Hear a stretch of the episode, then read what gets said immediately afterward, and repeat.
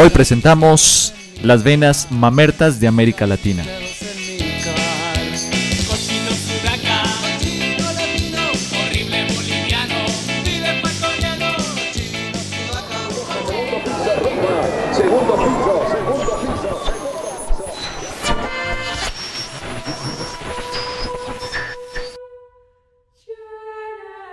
En el último día de la creación, presuntamente un domingo, Dios dijo, hagamos al hombre a nuestra imagen conforme a nuestra semejanza.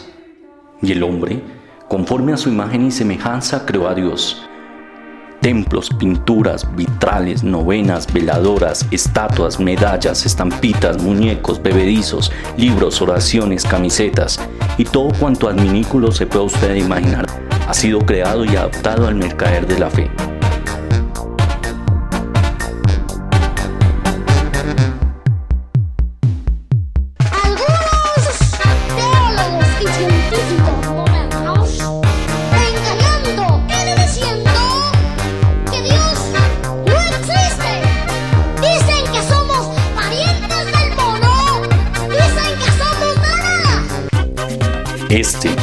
Y otros temas los estaremos discutiendo en el podcast Profanáticos, a imagen y semejanza. Perdónenos porque no sabemos lo que hacemos.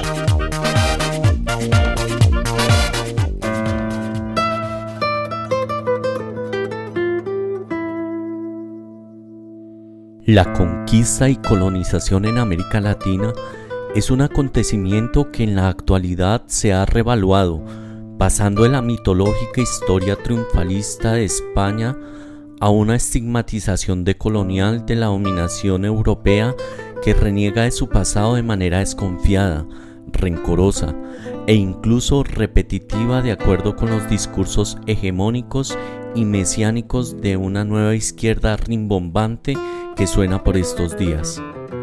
Mucho de lo que somos ignora los procesos que conformaron nuestra identidad omitiendo el papel del mestizaje racial y cultural entre los migrantes españoles expulsados de su nación con los pobladores de tierras americanas, que en su mayoría también eran civilizados y con grandes obras que sorprendieron a los foráneos que arribaban a estas tierras con intereses económicos. Actualmente se suele vincular la cultura popular a la revisión rigurosa de la historia, donde ya se puede rastrear rasgos culturales como la astucia adaptativa, los delirios por el reconocimiento social, con un clientelismo rampante y un orgullo de nación poco riguroso y para algunos incluso mediocre. ¿Por qué las alternativas de izquierda han fracasado? ¿Qué hay detrás de nuestra identidad latinoamericana? ¿Por qué somos sociedades que se revictimizan en comparación con otras naciones? ¿Realmente debemos renegar el pasado para superarlo? Estas y otras preguntas las abordaremos en esta nueva temporada denominada Odiosa Conquista, dando inicio con el episodio 35, Las venas mamertas de América Latina, en el podcast Profanáticos a imagen y semejanza. Bienvenidos.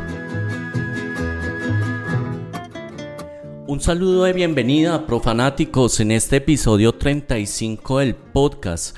Les habla Simón el Mago, contento de retomar una nueva temporada en la que a propósito de este cadente clima que se está viviendo a nivel político, no solo en Colombia, sino yo creo que en América Latina y el mundo, nos impulsa un poco a reflexionar sobre el origen y un desarrollo de esta nueva perspectiva de inclusión, de reconocimiento e incluso de identidad nacional que hoy en el caso de América Latina se está enmarcando en una nueva izquierda. Algunos hablan cómo se ha puesto de rojo el continente americano y pues bueno, valdría la pena que lo abordemos desde una mirada más profanática, es decir, tomando distancia un poco de estas ideologías de derechas e izquierdas y abocándonos también pues a lo que han sido los estudios que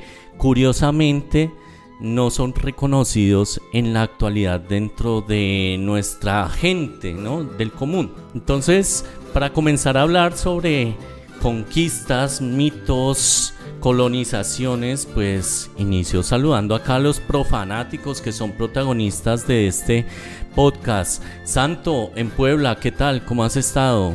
¿Qué onda? Muy bien, muy bien. Aquí pues contento de empezar esta nueva temporada. Eh, y bueno, con la temática tan buena y tan provocadora, ¿no? Por supuesto. Muy bien, eh, yo creo que tendrás mucho que aportarnos porque precisamente México fue un epicentro y hoy hay muchos estudios que van a revaluar muchos de estos imaginarios que hoy circulan por nuestras naciones, ¿no? Bueno, Lucas, pláceme saludarte, ¿cómo vas? Bien acá, sin herencia ni descendencia, ¿y ustedes qué? ¿Ya están viviendo sabroso? ¿Cómo van ahí? Pues ahí, ahí estamos ya iniciando en este nuevo mandato, ¿no? De vivir sabroso, de un reconocimiento, una inclusión que nos han prometido y que bueno, el tiempo nos dirá si realmente se está cumpliendo. Ya somos potencia mundial, ¿no? Ya somos potencia mundial. Potencia mundial de la vida. ayer le decían mermelada, hoy le dicen pacto histórico, pero pues ahí vamos. Tal cual. Tal cual, muy bien Lucas, tú me imagino disfrutando ya de otras efemérides, pero bueno, ya después nos contarás un poco sobre esas nuevas perspectivas. Bruja, en Francia, ¿cómo vas? ¿Qué nos cuentas de nuevo? Bien, muy contenta de iniciar esta nueva temporada y con todas las pilas puestas para tratar de reescribir la historia, o más bien de ver el lado B de la, de la historia, como salir un poco de los discursos de siempre, mirar las cosas desde otra perspectiva. Bueno, y en términos de discursos, pues realmente yo creo que sí ha habido un cambio. Lo que pasa es que ya los últimos años estamos enmarcados en un nuevo discurso que es completamente contrario al que aprendimos en la historia universal o historia que algunos tomamos en el colegio. Por eso yo quisiera iniciar entonces a propósito de este nuevo podcast, esta nueva temporada, Odiosa Conquista, que jugamos ahí entre lo odioso y lo divino, por supuesto, de estas historias y estos discursos. ¿Qué recuerdan ustedes de sus clases de historia del colegio con respecto a conquistas e independencias? Bruja, ¿tú qué te acuerdas? Por allá en Santander fue, ¿no? Sí. ¿De, qué conquista se acuerda? empezando, empezando porque de, la provincia de García Rovira para el mundo. Por favor. Las conquistas. Bueno, hay una, una pequeña anécdota también, es que mi mamá era profesora de geografía e historia. Entonces, digamos que por esa vía fue que empezaron a llegar como los primeros conocimientos de esa historia que se cuenta y que nos victimiza tanto. Porque es eso, es, es el saqueo, es la victimización, ese pobrecito nosotros que fuimos asaltados, violados, saqueados. Entonces esa es como la imagen que, que llega siempre. O sea, aquí vivíamos bien, era el paraíso y llegó Colón y y hizo un desastre. Sí. Esa, esa, era como la primera visión un poco de esa, de esa historia, ¿no? Y digamos que a medida que uno iba avanzando también, era como empezar a ver la historia desde la, el agradecimiento, el agradecimiento a esos grandes que vinieron y, menos mal que nos descubrieron. Entonces como que les debemos todo también por otro lado. Sí, sí, sí, Entonces es. esa es como esa, esa relación de doble vía con el discurso histórico de nuestra historia, de lo que somos. Desde los triunfadores, ¿no? Los españoles, pues ahí había un orgullo, ¿no? Detrás de eso. Lucas, no sé tú qué te acuerdas cuando entrabas a la clase de historia. Pues yo recuerdo dos cosas puntuales y es primero pues la historia estándar, ¿no? Cómo pasábamos de la conquista y automáticamente en la siguiente clase ya estábamos en la independencia y ya la profesora se había ya, ya, se había tragado casi 300 años de historia, o sea, ahí no pasaba nada.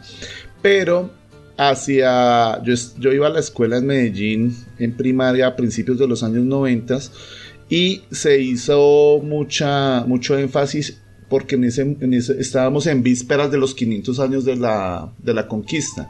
Entonces todas las clases de historia jugaban mucho o estaban encaminadas a ese tema, a los 500 años. Entonces lo, recuerdo más por ese lado. Hubo mucha historia enfocada hacia ahí, hacia los 500 años. Ok, muy bien. ¿Y tú, Santo, qué recuerdas de esta historia icónica, ¿no? Que teníamos en el colegio. Bueno, también igual, o sea, creo que eh, se maneja, bueno, la historia para mí creo que también hace parte de un discurso político, los libros de texto son parte de esa visión política que se tiene o de esa hegemonía que hay y pues obviamente tiene su pretensión, ¿no? En este caso, como dice nuestro hermano Lucas, hay sesgos, ¿no? Hay sesgos y hay, digamos, narrativas o relatos que pues son muy estandarizados y en este caso era eso, o sea, este se nos cuenta de las comunidades indígenas que estaban aquí en América y bueno, después cuando llegaron los españoles, este hubo el desmadre, como dicen acá en México y después eh, pues ya nos libramos de ese desmadre y pues vivimos sabroso desde, ese, desde esa época, ¿no? Ya vivimos sabroso. Vivíamos sabroso y vinieron los españoles y sí, sí.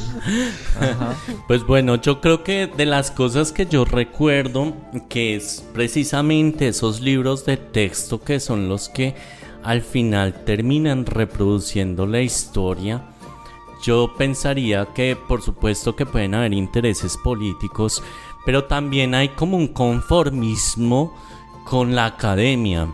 Creo que la historia también durante mucho tiempo se dedicó fue a contar historias y a reproducir mitos y no se tomó seriamente el ejercicio de profundizar cuáles eran las circunstancias que estaban detrás, ¿no? Y era lo de las razas, ¿no? Lo del criollo, el sambo, eh, que entre negro y blanco y era todo era yo me acuerdo la sumatoria de estas etnias que era yo no recuerdo bien era entre un español y un indígena era un mestizo, el sambo era entre un indígena y un negro.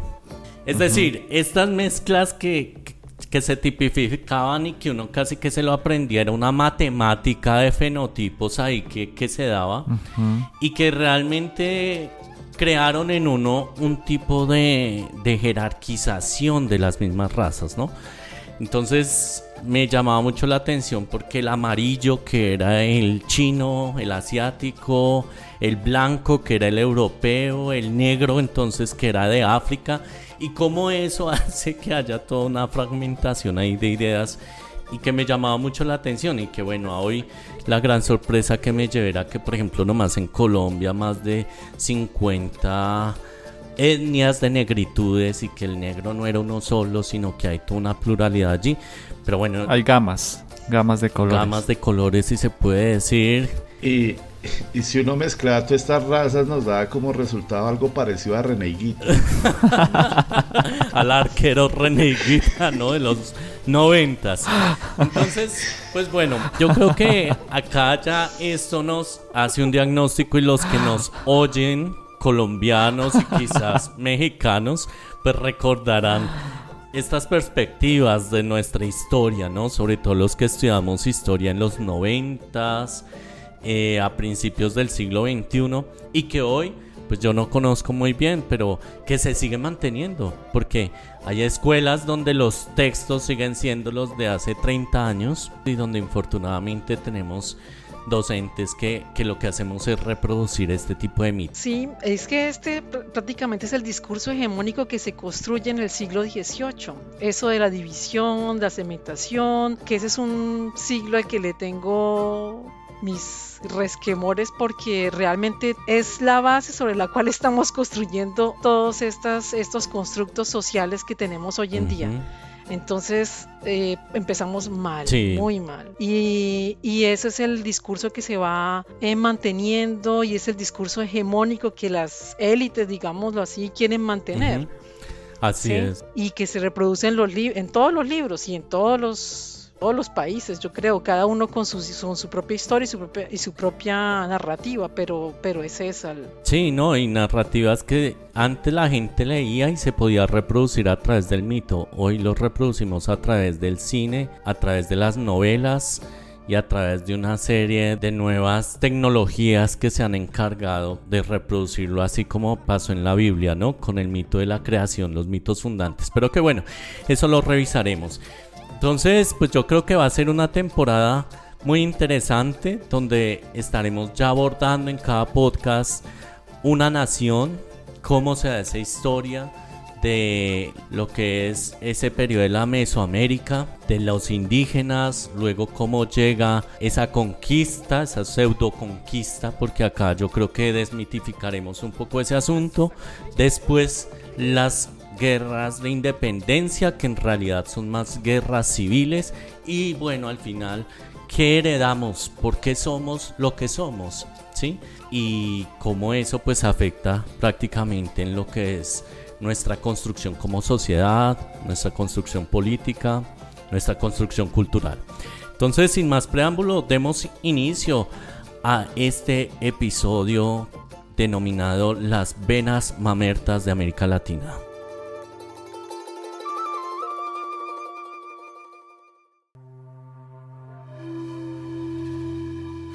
Yo quisiera comenzar entonces para hablar de esta mirada profanática de la historia a propósito de los 530 años que ya están por ahí celebrando algunos de independencia, ¿no? De liberación, una nueva era de vivir sabroso por la inclusión que tenemos, con unos mitos de la conquista española.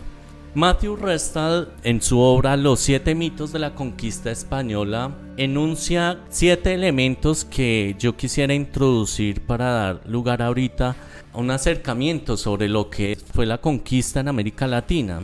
Los siete mitos rápidamente son, el primero, el mito de los hombres excepcionales, donde tendemos a creer que los conquistadores españoles eran hombres geniales, con mentes lúcidas, expertos estrategas militares, obedientes a la corona española, cuando en realidad no fue más que personajes de diversas procedencias, casi siempre la peor calaña, y que con ayuda de muchos indígenas, pues lo que hicieron fue derrocar a su propia gente, en el caso de los indígenas, para comenzar a configurar nuevas formas de producción y de, generar riqueza, ¿no? Muchos de estos cristianos nuevos, migrantes, expulsados y que encuentran en América Latina un refugio.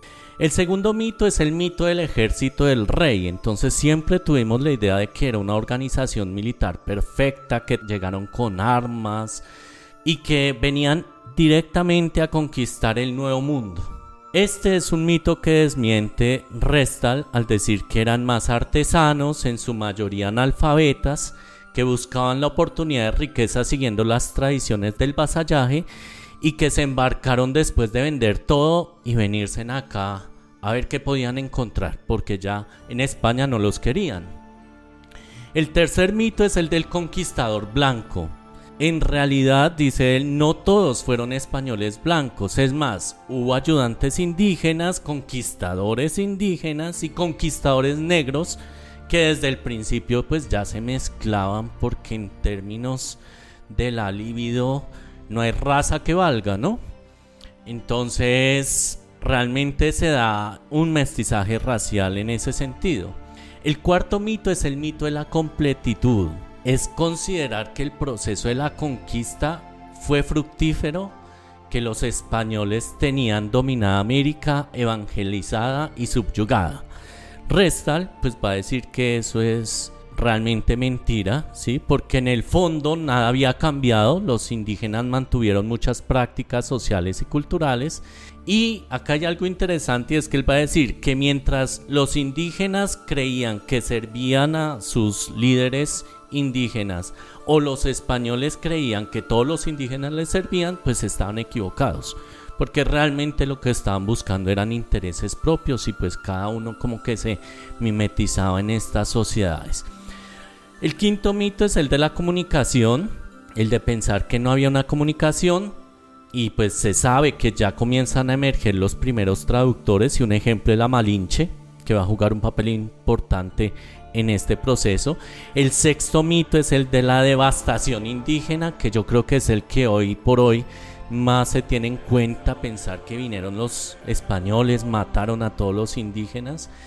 Y es omitir los temas de las pandemias que ya en ese momento todas esas enfermedades traídas de Europa que, que mataron a algunos indígenas, pero Restal dice algo interesante, dice que ese también es un mito, porque en realidad no se desaparecieron en totalidad, sino que fue más bien una evolución donde los indígenas comenzaron a adaptarse a las condiciones cambiantes y las que traían los españoles y comenzaban a renegar incluso de ese origen, lo que llamamos los criollos en el caso de Colombia, ¿no? Y el mito de la superioridad, donde pues va a decir que realmente no había una superioridad. Todo el mundo cree que pensábamos que el proceso de imposición de superioridad era porque los españoles eran más civilizados y los indígenas indefensos. No, acá también hubo indígenas que tenían armamentismo, eran violentos. También había mucha civilización en el caso del imperio inca y azteca.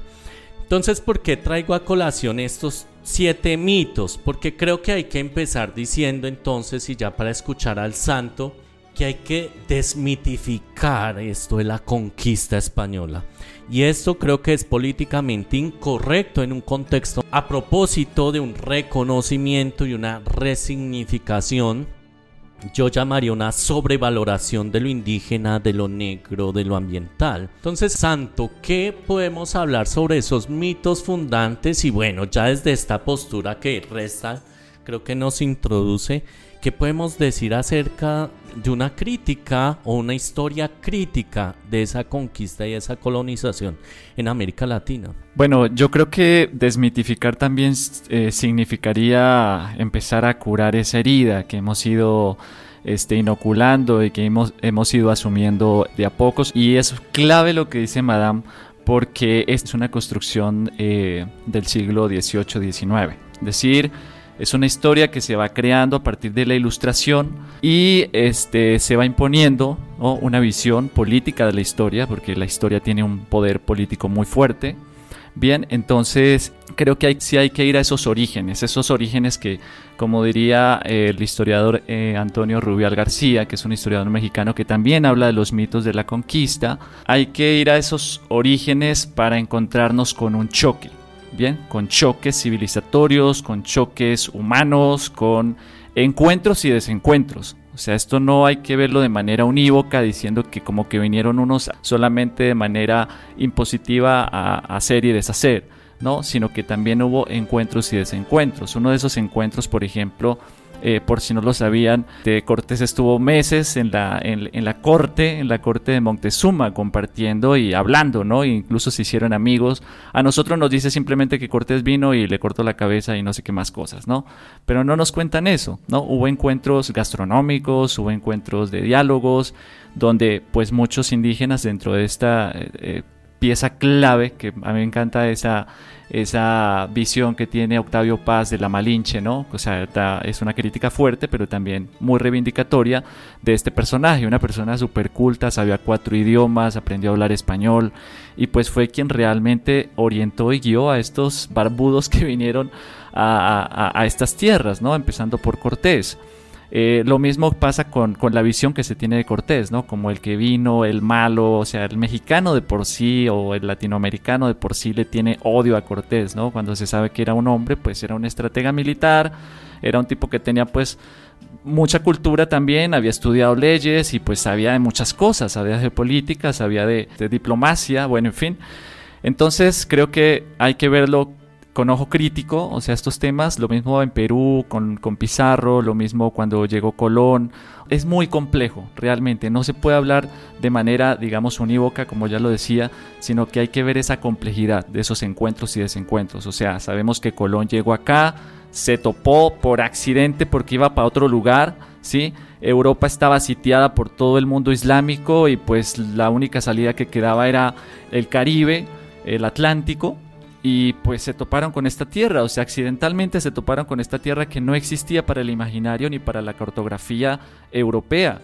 Bien, y en esos encuentros y desencuentros también pues hay cosas que sucedieron pues buenas y malas. Una de estas es que Colón realmente sí era una persona sanguinaria, fue una persona que vino a imponer, fue y que fue una persona que incluso fue ajusticiada por los reyes católicos. ¿sí? Eso hay que, saber, hay que saberlo. Bien, fue una persona que incluso fue encarcelada por todos los vejámenes que cometió en estas tierras y que pues le llegaron a oídos del rey y de la reina, ¿no? Entonces, creo que es muy importante ver este tipo de, de, narrativas un poco más objetivas, sabiendo que la historia, pues obviamente si los seres humanos la escribimos y también pues hay ciertos métodos y ciertas manías que pueden tener los escritores y eso también hay que verlo, ¿no? Pero creo que sí hay que situarnos en ese origen, ¿no? En ese origen de donde empieza el mestizaje, donde empieza ese encuentro y ese choque, pero también que se mueve, ¿no? Dentro de la brutalidad, pero también dentro de, eh, ¿cómo se llama? Aportes de parte y parte, ¿no? O sea, sí hay que ver eso. Lo otro es que el mito que se tiene, que ya lo decías también, Simón, y es el tema de como que solamente un grupo de personas vinieron a conquistar. Resulta y pasa que el proceso de conquista o de colonización es de siglos. O sea, no empieza en un, en un año y termina en ese año. empieza y hasta el siglo XIX se sigue conquistando, se siguen conquistando tierras. Este, hay negros que ya vinieron de África y que se pudieron liberar, pudieron comprar su libertad tanto en Estados Unidos como acá, que empezaron también a conquistar, tenían esclavos negros, ¿sí? Pero todo lo vemos como con la mirada actual, ¿no? Todo lo vemos con, y sobre todo con ese sentimentalismo y con esta con este tema de victimismo que tenemos. Entonces, eso lo vamos asumiendo desde nuestra propia narrativa, pero no comprendemos que hubo indígenas, por ejemplo, que conquistaron Filipinas también, o sea, fueron a Filipinas las caltecas, conquistaron el norte de Estados Unidos, todo lo que hasta Alaska llegaron, y eran también indígenas que iban entre españoles, indígenas, mestizos, negros, de todo. Entonces, este tema de la bipartición de razas, es que había una raza acá y llegó otra y entonces empieza, no, es un encuentro, y vuelvo, digo, un encuentro y desencuentros, o sea, hubo aportes, choques, violencias, este, símbolos que se fusionaron, en fin, y creo que eso hay que rescatarlo para poder sanar esa herida, porque si no seguimos hablando de los buenos y los malos, de que es negro y blanco, y ya, lo mismo pasó con lo que llegó de Europa, de Europa llegaron griegos, llegaron holandeses, llegaron españoles, llegaron, sabemos que el imperio español, pues no solo era el imperio español, también era el, imperio romano germánico, y lo que era este, Holanda, lo que era Bélgica, lo que era el norte de Italia, lo que era Nápoles, lo que era Grecia, lo que era el norte de África, todo eso hacía parte del convenio político del el imperio español. Entonces, eso es lo que llega acá. Bien, entonces no es solamente verlo como de esta manera como siempre la vemos. Y creo que eso es lo que nos va a ayudar a sanar un poco la herida. Ver esos 300 años de historia previos a una supuesta independencia, ¿no?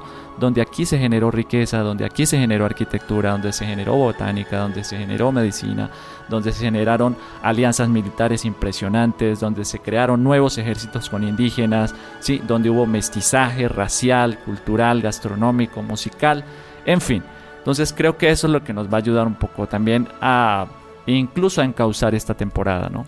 Que es muy interesante porque yo creo que ya en cada nación veremos esas particularidades en esa cultura popular que vamos a heredar y de la que hoy incluso disfrutamos y que viene desde esas épocas. A ver si dejamos de sufrir del colon desde 1492. sí.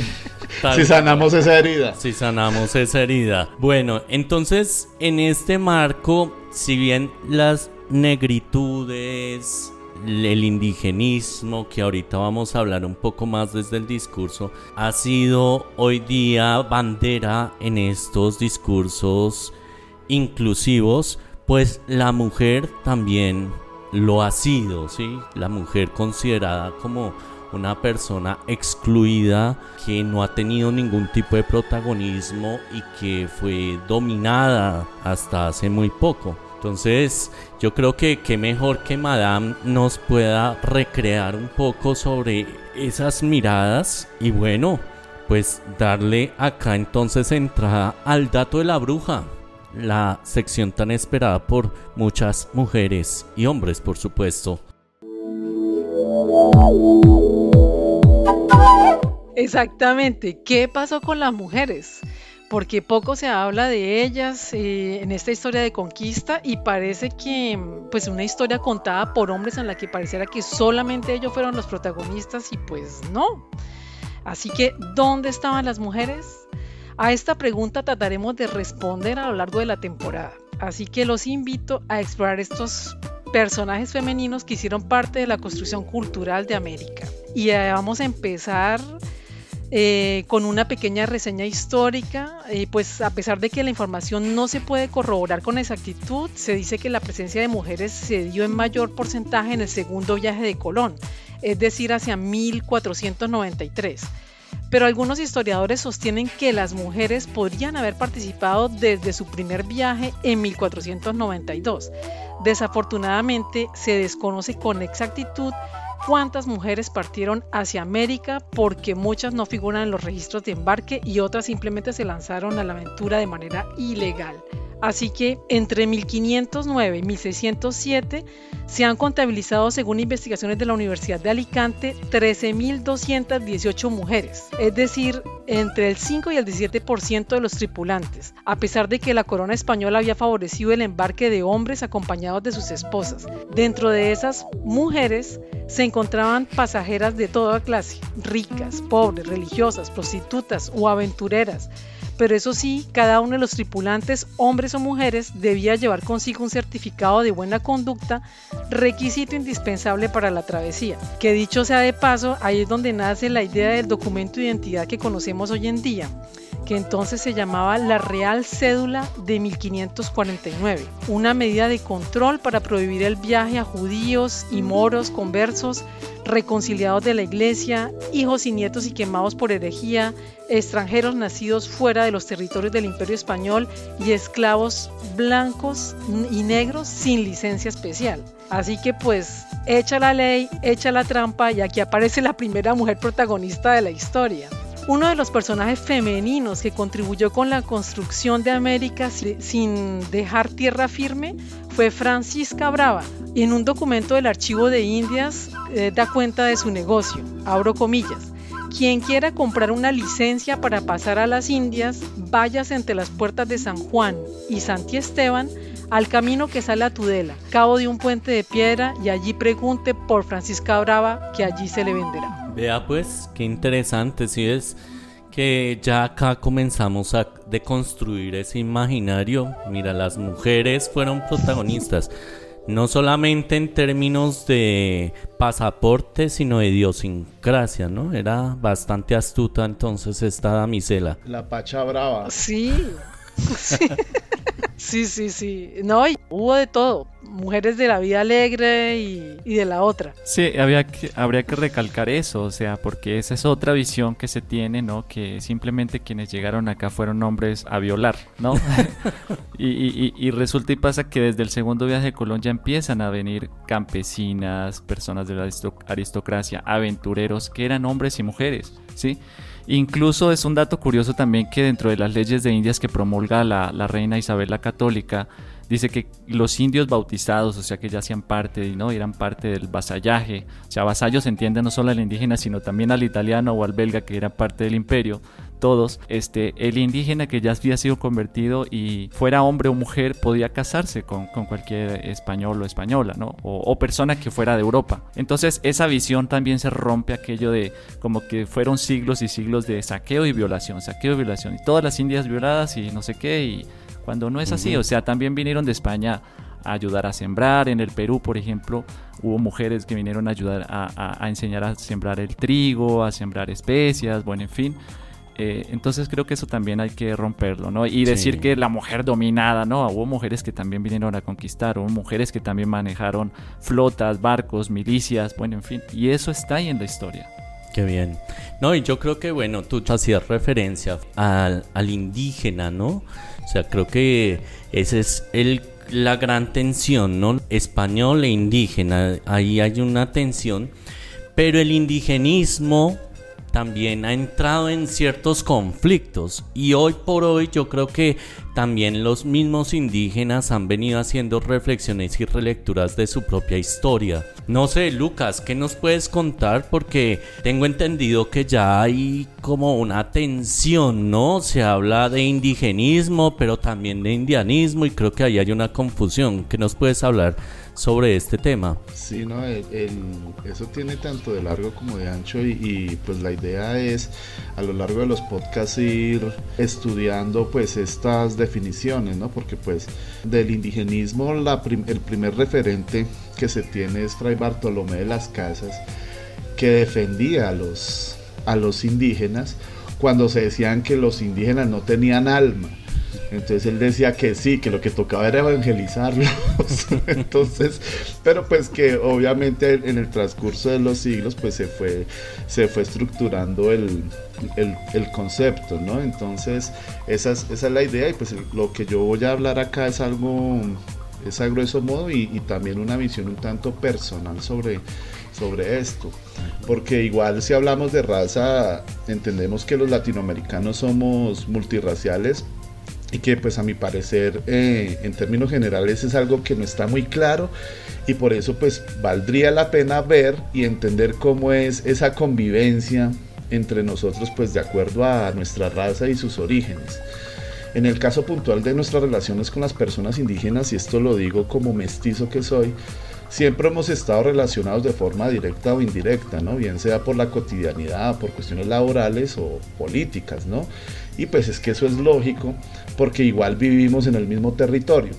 Lo que realmente me llama la, atención es esa empatía en los últimos años por el tema indígena por parte de personas que no son indígenas dentro de un marco sociopolítico, que lo veo más movido por las pasiones que de tener un enemigo común, ¿cierto? En este caso, pues el gobierno de turno y pues al estar movido por las pasiones se pierde un poco la objetividad de las cosas.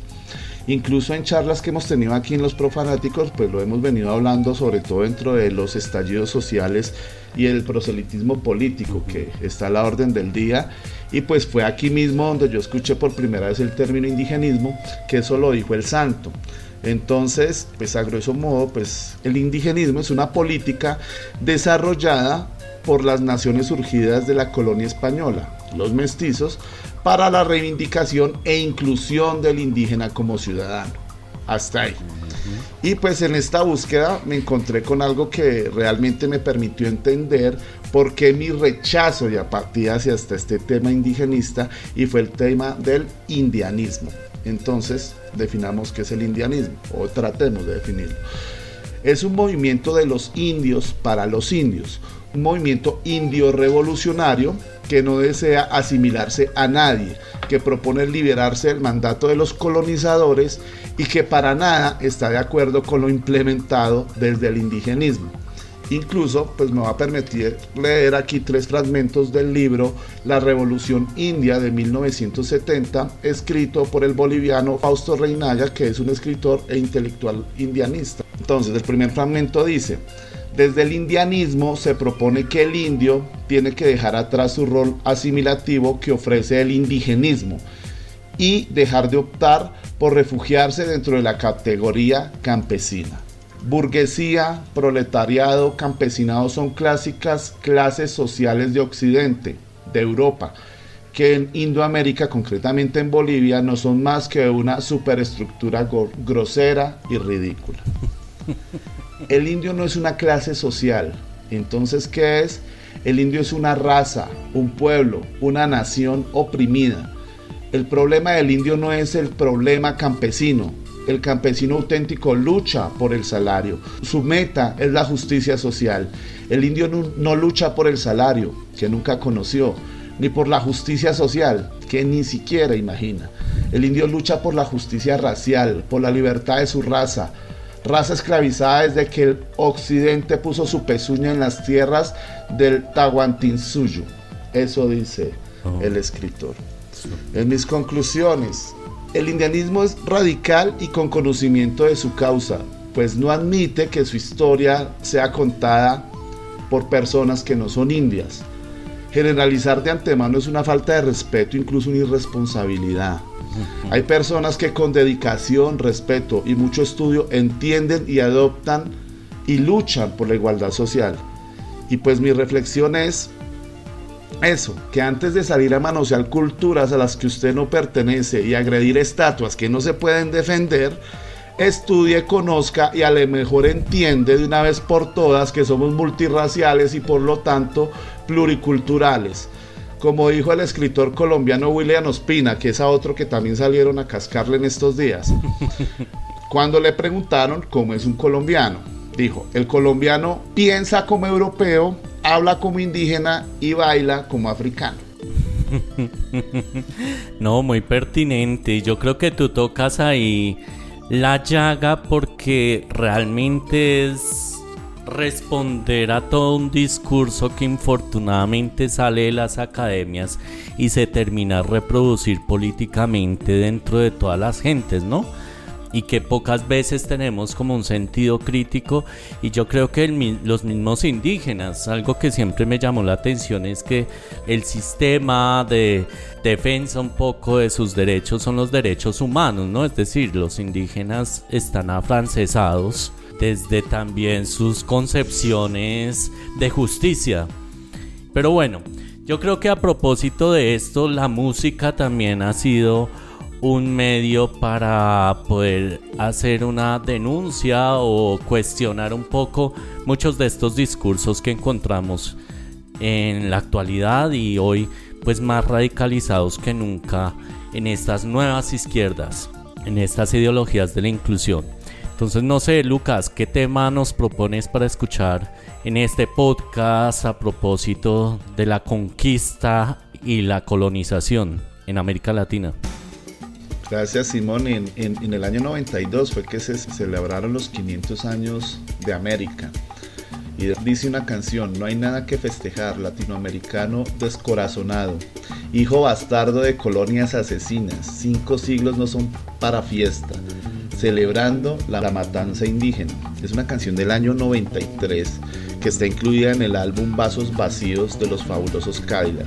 Entonces escuchemos el quinto centenario.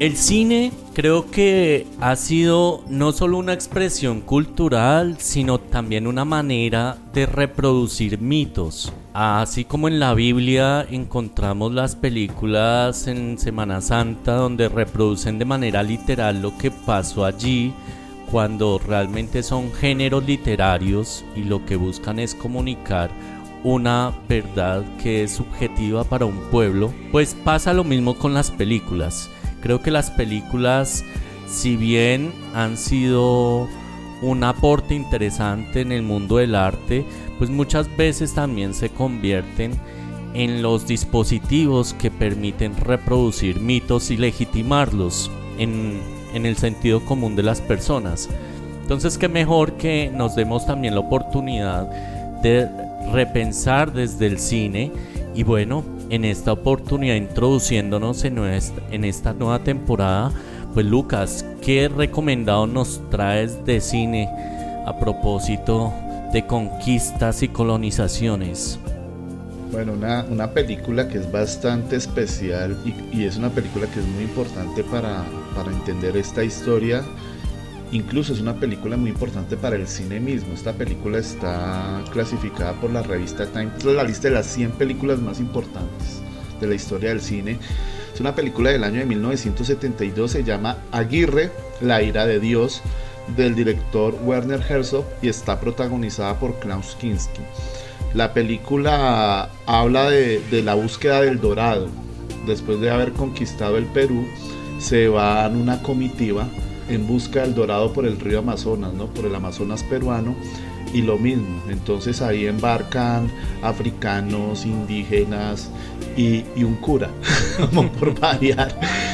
Entonces, esta película por su narrativa y todo, incluso en alguna reseña leí que había influenciado a Francis Ford Coppola para hacer Apocalipsis Now. Und ich sage, wir können unsere Aufgabe so nicht erfüllen. Und ich sage, wir erobern jetzt auf eigene Faust. Sei ruhig, Agire. Ja. Ist noch jemand da? Dentro de las curiosidades, aparte de la película, pues está la relación de Herzog con Klausinski, que se detestaban, era una especie como de enemigos íntimos, pero que igual le hicieron cinco películas. Incluso intentaron asesinarse entre ellos. Y también hicieron una película aquí en Colombia hacia finales de los años 80, Cobra Verde, que también trata un poco también de la, del comercio de esclavos y todo eso, por si les interesa. El caso es que esta, esta película pues tiene esa, esa narrativa, es una narrativa muy cruda sobre esos hechos y la ambición de todos, ¿no? Entonces decían que cuando llegaban al Dorado, no habían llegado al Dorado, cuando ya tenían repartidos los puestos ahí, o sea, ya tenían el conquistador, que era un español, la mitad del tesoro iba para la iglesia y así, ¿no? Ya se habían repartido el botín cuando ni siquiera habían llegado allá, entonces la película es muy importante y lo que les digo es un referente muy, muy importante con eso. Y otro dato curioso que me llamó la atención fue que Herzog, que también estaba loco, se robó la cámara, una de las cámaras para hacer la película. Se la robó, se la robó en la escuela de cine de Múnich y nunca la devolvió. Un poco así con el tema de que las cosas no son del dueño, sino el que las necesita, ¿no? Y como que hemos jugado a eso a lo largo de la conquista. Por supuesto. Sí, para la muestra de un botón. La Aguirre, la ira de Dios, ahí se las recomiendo para que la pillen. Bueno, interesante. Toca revisarla, toca revisarla para comenzar a introducirnos entonces en estas reflexiones ya más nacionalistas, ya por cada uno de los países que podremos abordar durante esta temporada. No sé, Santo, ¿tú tienes alguna película que recomiendes? Bueno, tengo dos. Eh, una ya se había recomendado en otro podcast, pero creo que es pertinente traerla aquí a, este, a esta temporada porque precisamente relata eh, el contexto, ¿no? El contexto de cómo se vivía aquí en América, especialmente en Mesoamérica, que es en la cultura maya y demás, que es Apocalipto. Sí, o sea, esta película es no apta para indigenistas porque pues los indigenistas siempre ponen como el paraíso y todo es perfecto y la Pachamama y Abya Yala y todo esto, entonces todo es perfecto y todo era armonía, ¿no? Eh, se bañaban dos veces al día, todo era muy bien, pero esta película nos sitúa precisamente ante estos roles de poder, de conquistas también dentro de estos pueblos, dentro de las micronaciones que había en Mesoamérica, las pugnas políticas, los saqueos y muchas cosas que se daban este, políticamente hablando, militarmente hablando, culturalmente hablando. Entonces creo que nos recrea muy bien aquello de esto no era un paraíso, era un lugar de seres humanos, también como en cualquier otra parte, ¿no? Ese y hay un documental que acaba de salir el año pasado que se llama España la primera civilización, se lo recomiendo porque lo, lo, lo vi y la verdad que está increíble, ¿no? De cómo se ha satanizado tanto España y siempre España es malo, malo por todo, una, una historia ilustrada de, de, la maldad del imperio que acaba de caer, ¿no? Eh, pero al final resulta que este documental nos sitúa ante elementos históricos muy, muy buenos, que son historiadores de todo el mundo, incluso anglosajones, que hablan precisamente del papel de España y el comercio hacia China y, y Europa y todo lo que se fraguó durante estos tres siglos que no conocemos. Entonces creo que es importante verlo. Ok. Nada más. La bobadita de tres Nada más. Bueno, pues yo creo que ahí tenemos ya unos recomendados interesantes para que podamos acercarnos y contextualizarnos en esta nueva temporada donde comenzaremos a mirar en cada país las particularidades de estos periodos llamados, mal llamados conquistas e independencias y sobre todo para intentar entender qué es lo que heredamos de toda esa historia que nos antecede.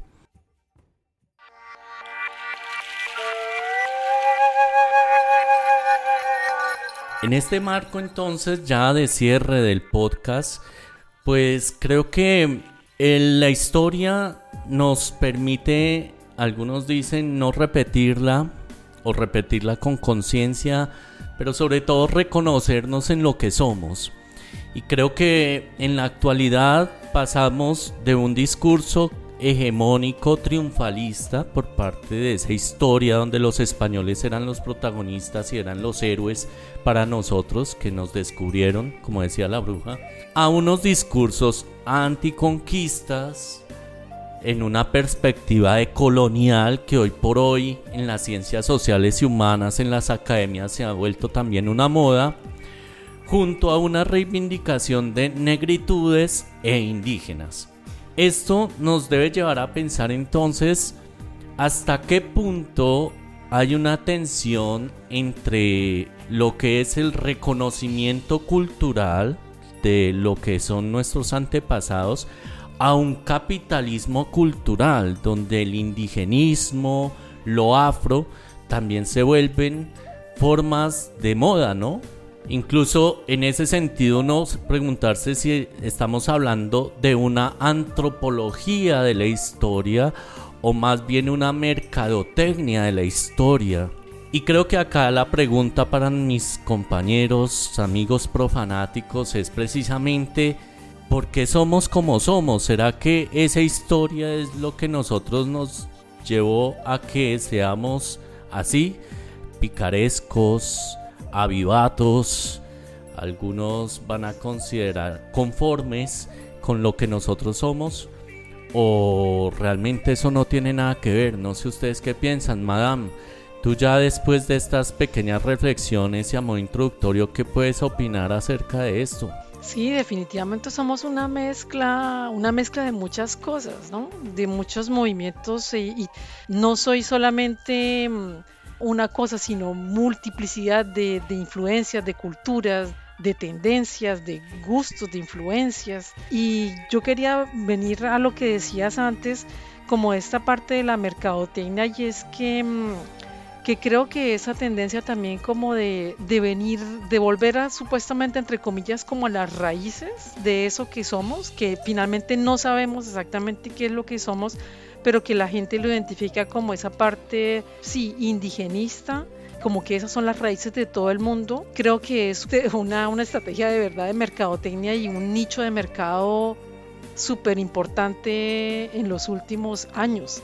O sea, que han tratado de explotar en los últimos años muchísimo. Porque también es esa parte también de dividir, de dividir a la gente, de segregar a la gente, de crear como grupos y, reivindicar cada uno ah, lo que quiera, lo que quiera finalmente, por como justificar eso que, eso que somos. Entonces, si yo soy a partir de, de lo indígena, quiero justificar eso de lo indígena, si yo no tenga nada de lo indígena, pero me identifico con eso. Entonces, creo que es, en ese sentido es, eh, es una moda un poco y es un, mercado en, explotación. Santo, ¿tú qué piensas acerca del tema? Bueno, que me parece una gran paradoja que nosotros comamos sancocho, tacos. Eh, hay un plato en el Perú que también tiene diferentes productos que se llama pachamanca, que es casi como un cocido de diferentes cosas. Hablemos español, y pues bueno, tengamos sangre mestiza y estemos renegando de nuestro pasado. A mí me parece una gran paradoja y yo creo que de ese atolladero si no salimos pues vamos a seguir ahí en esa constante narrativa que incluso es bastión político, ¿no? Por eso me valgo de un elemento, de un, de un fragmento de Octavio Paz eh, que me encantó y yo no lo pondría solo como el mexicano, este Octavio Paz dice el mexicano, yo lo pondría como el hispanoamericano, latinoamericano. Dice, el mexicano condena en bloque toda su tradición, que es un conjunto de gestos, actitudes y tendencias en las que ya es difícil distinguir lo español de lo indio. Por eso la tesis hispanista que nos hace descender de Cortés con exclusión de la Malinche es el patrimonio de unos cuantos extravagantes, que ni siquiera son blancos puros, y otro tanto se puede decir de la propaganda indigenista, que también está sostenida por criollos y mestizos maniáticos, sin que jamás los indios le hayan prestado atención. El mexicano no quiere ser indio ni español, tampoco quiere descender de ellos, los niega, y no se afirma en tanto que mestizo, sino como abstracción. Es un hombre, se vuelve hijo de la nada, él empieza en sí mismo.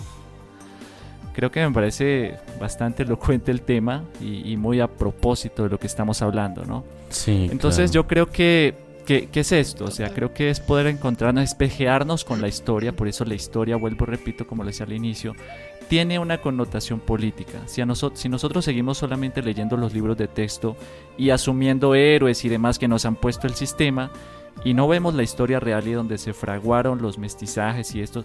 Yo estuve leyendo ayer precisamente, leí todo el ensayo de Vasconcelos sobre la raza cósmica porque al final él postula como una especie de supremacía racial también en la unión de las razas, ¿no? que es la raza amarilla, la raza roja, que en este caso son los indígenas, la raza negra y la raza blanca, y de eso sale un elixir de razas que dominará el mundo. Tanto eh, novelado, poético, pero interesante, pero al final creo que también cae en el mismo juego. ¿no? Y cierro con aquello de, en uno de los museos del Perú, hay precisamente un cuadro que relata el matrimonio de Martín de Loyola, que es, de, es primo de, San Ignacio de Loyola, y de Beatriz de Ñusta, y también de Juan de Borja, que es de los Borja o de los Borgia, ¿no? con Lorenza Ñusta, que son este, de la estirpe incaica. ¿sí? Hay descendientes de Moctezuma, historiadores, viven en España, y son los que menos condenan el asunto, o sea, los que tienen enconada la herida, ¿sí? Somos personas que nos hemos tragado el cuento de la historia que nos han contado y vivimos ahí en este atolladero que no podemos salir, ¿sí?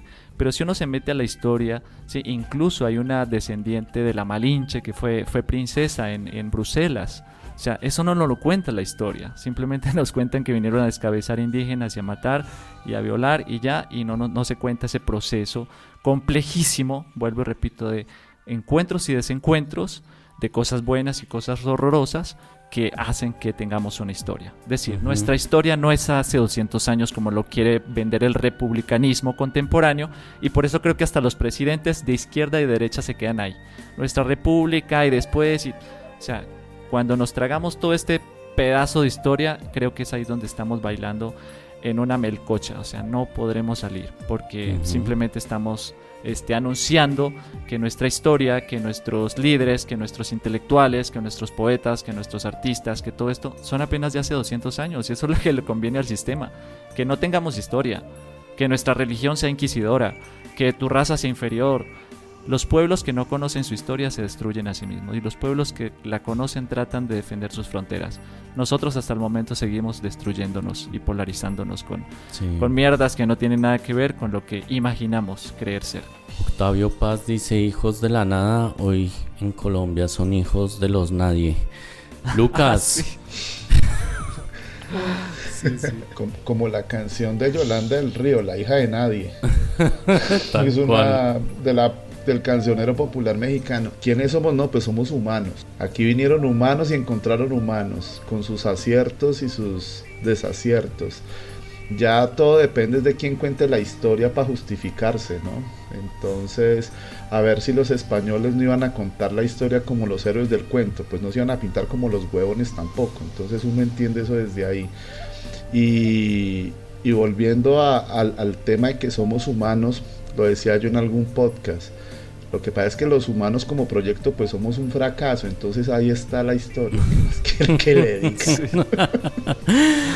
pues bueno, yo creo que todo esto nos lleva a pensar que bueno, pues América Latina es un conglomerado plural donde hay muchas tensiones, somos de extremos, ¿no? Porque Creo que somos realmente un continente bastante eh, paradójico en su comportamiento y bueno, ya tendremos oportunidad de, revisar todos estos mitos a la luz de documentos, de historia, de investigaciones que hoy ya nos pueden dar muchos más elementos. Porque como decía, yo creo que estamos en mora de hacer una reconstrucción más objetiva de lo que es nuestra historia. Y ya quisiera cerrar entonces diciendo que cuando estábamos revisando este título, que es un poco un match de las venas abiertas de América Latina, leía una entrevista de Eduardo Galeano antes de fallecer y él decía que precisamente su texto era muy pesado. Decía él que él no volvería a leerlo porque él considera que es demasiado sesgado un texto que se escribió en el 71 en plena convulsión precisamente de, ese mayo del 68, todo ese auge del comunismo, el marxismo. La época dorada del comunismo realmente. Entonces, y él dice algo que es muy interesante, yo no lo volvería a leer porque es pesado, porque es sesgado y sobre todo porque en ese momento no conocía casi de economía y política. Por eso hoy no sostengo lo que digo allí. Ese, esa mirada creo que es la que deberíamos tener, una mirada crítica de poder reevaluar cada día nuestras concepciones. Y bueno, por eso honor el nombre de este podcast, porque creo que es poder tener esa capacidad de, de superarnos. Y bueno, lo veremos en toda la temporada, ¿no? Como dicen por ahí, de, de construir. Más o menos, siguiendo la, lógica de Derrida. Pues bueno, un saludo para todos, un agradecimiento por estar acá con nosotros, invitarlos a que nos visiten en profanáticos.com y vamos a dar entonces un lanzamiento, una buena nueva, que es un nuevo producto y una nueva apuesta cultural que se llama Mezcal Gourmet con sabor a cultura, tradición y dedicación. Un espacio donde vamos a comenzar a reflexionar en eso que en algún momento decía el santo de cómo lo que comemos, lo que bebemos también hace parte de la cultura y ha influenciado en lo que nosotros somos. Entonces, santo, pues a propósito precisamente de la época de la colonia e independentista, ¿qué podemos de comentarle de manera muy corta a los profanáticos sobre esta nueva apuesta que hacemos desde profanáticos. Sí, súper bien. Yo creo que este, esta apuesta eh, precisamente, va, precisamente va en torno a esto, ¿no? A promover la cultura popular, que son esas raíces que están ahí puestas y que pues debemos ir conociendo también lo que nos hace, lo que nos identifica. Y en este caso el producto que queremos promover también hace parte de este conglomerado de, uniones y de fusiones, ¿no?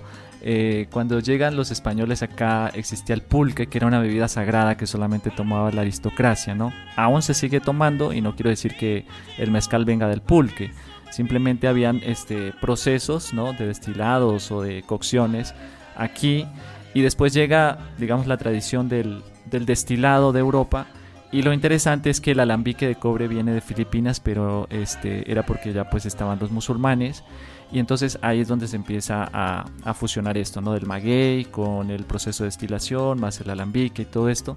Y pues van surgiendo estas bebidas espirituosas, ¿no? Como el tequila o el, o el mezcal. Y no se quiere decir que eso haya pasado inmediatamente. O sea, como todos los procesos son lentos y pues poco a poco se fue dando esto. Tanto así que tenemos una de las bebidas más exquisitas, más este, famosas ahorita del mundo, que es el mezcal. Y nosotros queremos promover este producto no tanto como producto, sino como identidad y parte de esta narrativa que tenemos de la cultura popular y su reivindicación. Entonces, así que pruébenlo. Además, los diseños están increíbles. Este, tenemos diseño propio de Profanáticos y vamos a trabajar con una marca pues muy reconocida aquí en México. Entonces, ojalá que puedan también echarse un vistazo por la página y ver de qué se trata. Qué interesante. Bueno, la propuesta va ahorita por el momento solamente a México, ¿no? ¿Cómo sería entonces el proceso para adquirirlo? Sí, por ahora se va a promover aquí en México, pues obviamente validando un poco el mercado y pues que vayan conociendo, ¿no? También no tan no, no solo el mezcal como tal porque es muy bueno, es un espadín muy bueno, sino también el concepto. O sea, realmente el producto está envuelto en un concepto profanático por ahorita en México y ya pues si también se quiere desde el exterior pues ya se hablaría para poder enviarlo, pero pues sí los costos de envío sí correrían por la persona. Entonces ya si quiere Madame en Francia, tus amigos en Francia o en Colombia quienes nos estén escuchando también se podría hacer llegar, pero pues obviamente eh, aquí en México es con envío incluido, pero ya cuando es internacional pues ya no se podría, sino que la persona correría con ese costo. Vale la pena, la verdad. Bueno, pues entonces yo creo que ser profanático también va a comenzar en una dimensión de ciertas prácticas alimentarias y de bebidas, en este caso el mezcal, y creo que ya en los próximos podcasts vamos a tener la oportunidad de ir conociendo también esta cultura del mezcal y como profanáticos cómo nos vamos adentrando también en una práctica que no solamente es popular, sino que está trazada por toda una espiritualidad. Pues muchas gracias, Santo. Con esto pues vamos ya finalizando este episodio introductorio a esta temporada Odiosa Conquista, donde estaremos abordando diferentes perspectivas críticas profanáticas de lo que han sido los procesos de conquista y colonización en América Latina. Invitarlos a que nos sigan en las redes Facebook, Instagram, por supuesto el saludo caluroso a todos los oyentes de la emisora Radio Digital América. Y bueno, Santo, ¿con qué nos vamos para el próximo capítulo? Bueno, en esta línea que, que, empezamos hoy o esta brecha que empezamos a abrir, pues vamos a hablar de algunas regiones, ojalá fueran todas, pero no podemos abarcarlo en una temporada. Vamos a hablar de algunas regiones y sus procesos de mestizaje y también de sobre todo de sincretismo en las creencias. Así que el próximo episodio vamos a hablar de Colombia y sus mitos de conquista. Muy bien, Colombia y tantos mitos que nos rodean con próceres también mistificados, mitologizados en los panteones de los libros de la historia. Y bueno, pues ya hablaremos allí con algunos invitados que como siempre tendremos en el podcast. Entonces todos invitados a que nos acompañen, a que puedan escuchar los podcasts anteriores. Terminamos una temporada muy interesante de sexo y religión y bueno, comenzaremos ya a hablar de historia. Nos vemos el próximo capítulo, profanáticos. Un saludo para ustedes, hermanos y hermana Madame. Y Lucas, ¿con qué canción nos despedimos? Bueno, muchísimas gracias aquí al santo, a la bruja y al Simón. Vamos a escuchar una canción del año de 1993 de la banda de Medellín Kraken, que entre otras cosas su vocalista Elkin Ramírez se inspiró también en, en, el tema de los 500 años de América y en este álbum pues hay muchas canciones que tienen que ver con, con el tema de lo que es el guerrero latinoamericano, el guerrero indígena y todo eso, ¿no? El álbum Piel de Cobre, también conocido como el Kraken 4. De ahí vamos a escuchar la canción América, Kraken. Chao. No ocultaré mis sentimientos, no callaré lo que es tan cierto. Busquen